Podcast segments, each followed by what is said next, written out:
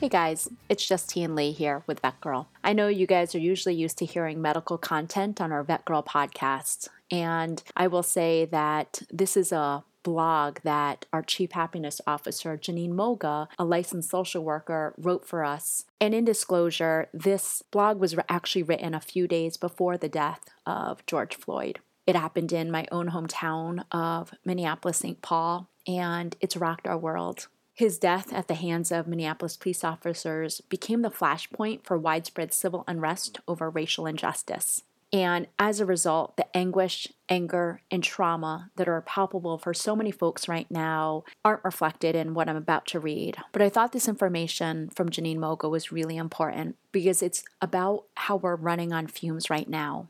And between COVID 19 and his death, it's just been a really hard year. So I'm hoping this advice will help you adjust for the long race. The urgency and importance of this situation don't go unnoticed, and we have to acknowledge the painful realities of the multiple crises that we're all facing right now. If it feels like too much, it's because it is. And yet, I encourage you to engage the collective conversation about what it means to be human and humane, to bear witness to one another in our wholeness and our brokenness and how to heal when trust is neither granted nor afforded to those labeled as other.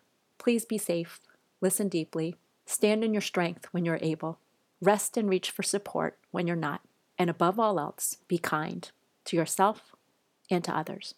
A colleague and I have been talking a lot lately about exhaustion, and not just the kind that comes from too much to do with too little energy, but the kind of vital exhaustion that comes from prolonged exposure to high levels of stress and distress.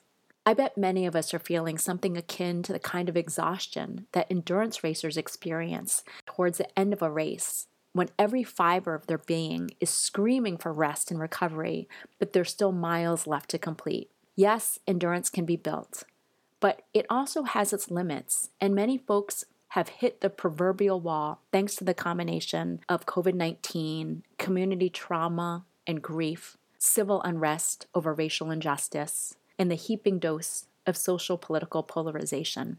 On the best days, our best selves may be limping towards the nearest mile marker on fumes.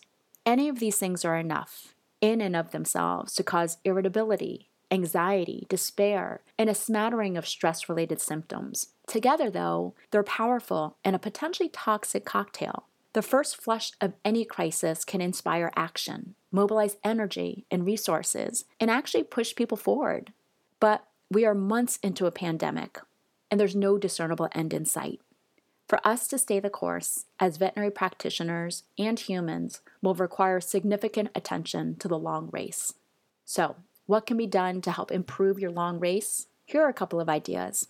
Number one, obey your biology, dear human. Most of us don't understand just how exhausted we are and just how fraught our daily lives have become until pain is registering in multiple systems.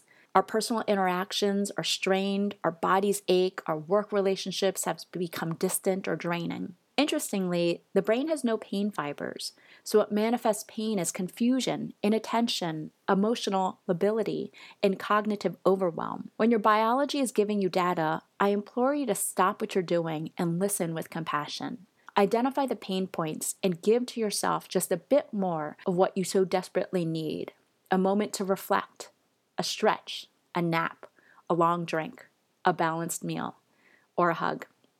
Two, Feel the feels, all of them. Recognizing that emotions are part of our complex regulation system makes them a little bit less daunting to work with. Emotions are data that carry the energy of action tendency, nothing more, nothing less. So, when we're struggling with the darker side of our emotional experience, it can be powerful to just name it and feel it. Allow the grief, the rage, the fear to wash over you, but resist the urge to gripe. Watching our own emotions fall, rise, and recede is a tool from the mindfulness toolbox that reminds us that most experiences and situations are impermanent, and we always have a choice in our response. Feel the feeling, then ask it what it wants you to both know and do. Three, stop trying to make sense out of the senseless things.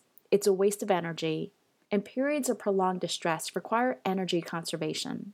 Some things are just awful and confusing and downright unfair. Resist the impulse to wind yourself around senseless things that you cannot control, a skill otherwise called radical acceptance. Then proceed to number four.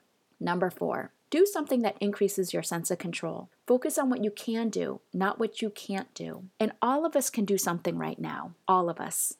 This isn't a time for perfection and overachievement, though. It's a time for realistic action rooted in your values, your skills, and your personal ethic of care. Focus on righting your own ship in order to restore your sense of power and agency. From there, you are in a better position to contribute wise and aligned action directed at serving others who need you. 5. Remember, where there is meaning, there is hope. Exercise physiologists often note that pain is a signal of tissue breakdown, and this breakdown is a precursor to building stronger tissue. Sometimes, though, the strongest tissue is born of injuries we would never choose. Henry Rollins, the former lead singer of the punk band Black Flag, an oft quoted contemporary writer, once said, Scar tissue is stronger than regular tissue. Realize the strength, move on. Allowing struggles to strengthen us in a meaningful way is called resilience. Let's choose that path in whatever way we can. Let's move forward with hope, one step at a time.